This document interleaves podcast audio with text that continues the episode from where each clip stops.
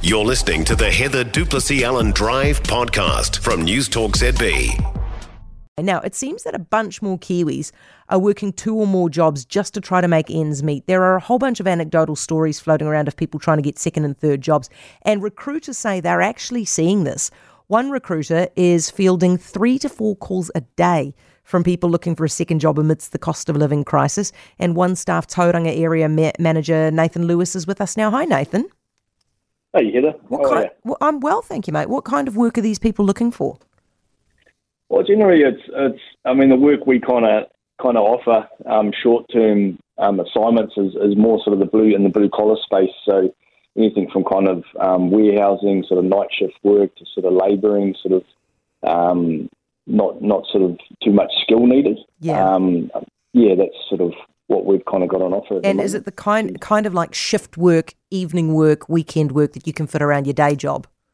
That, that's it. That's that's what we're seeing at the moment. Um, I mean, these some of these guys are coming. You know, they're working sort of skilled, skilled day jobs, and um, they're they're happy to kind of do anything really just to get a bit of an income top up there. What kind of skilled day jobs are they? What are they actually doing? What is their actual day job? Uh, for example, I guess one was most recent was a teacher. A teacher looking for some some evening work.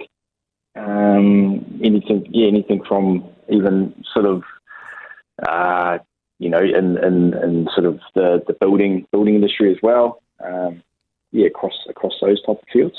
And so these people are telling you what that they don't have enough money on their current wage. They're not telling me. They're not telling me directly. Yeah. Um, but you know, I've been in the field a while, and you can kind of gather why why people want to sort of get a second a second income. Um, and we sort of we're happy to assist there and, and, and get a lot of these jobs filled with, with those type of people. And the well. work is available, Nathan. the work is available. Yes. Yep. We we have a lot of those. Uh, we deal with quite a broad range of clients across New Zealand, and we get quite a few few temp roles in where, where say, for example, a client's needing someone for a week or two weeks. Um, they're, they're quite easy to fill jobs. Yeah. um, and and yeah, Is- roles. Is three to four calls a day more than you were seeing? It is it has I have I have definitely seen a trend. Um, it has it has grown um, last eighteen months, and we are um, yeah we are seeing seeing more and more people inquire about a, a sort of a second a second job. Yeah. Nathan, do you have to be careful um, that you're not overloading? I mean, it's I know you're not their parent, right? And people, grown-ups can make their own decisions, but do you have to have that as a consideration that you can't give them so much work that they actually just burn themselves out? Well, most definitely. I mean, here here at OneStaff, we do take all the precautionaries um, in terms of uh, sort of fatigue and make sure people aren't sort of burning themselves out. Um, so we sort of obviously do our homework when, when we're interviewing them, make sure you know sort of find out how many hours they're sort of working during the day, and make sure you know we're not over over committing them to, to too many hours. Yeah. Um, yeah, definitely, definitely care about that. So yeah. what, what what are you seeing in terms of somebody holding down, let's say, a forty-hour week? How much are they working on top of that as well? Look, I mean, we anything from maybe fifteen to twenty hours Yeah, extra a week.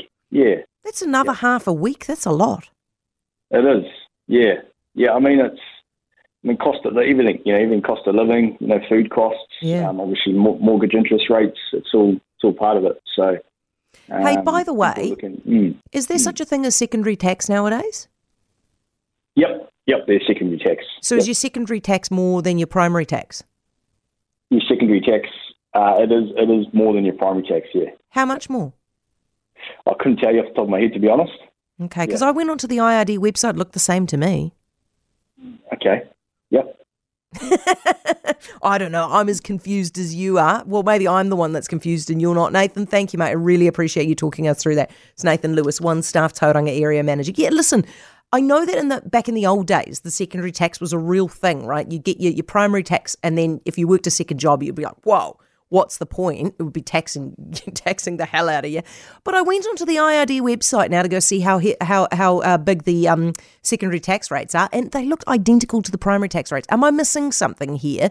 Can you let me know if you know something? Because Nathan didn't, and I definitely don't, as you can tell. Um, general general rule, don't know anything. Uh, nine two nine two is the text text number. If you can explain that to me, thanks very much. For more from Heather du Plessis-Allen Drive, listen live to Newstalk ZB from 4 p.m. weekdays or follow the podcast on iHeartRadio.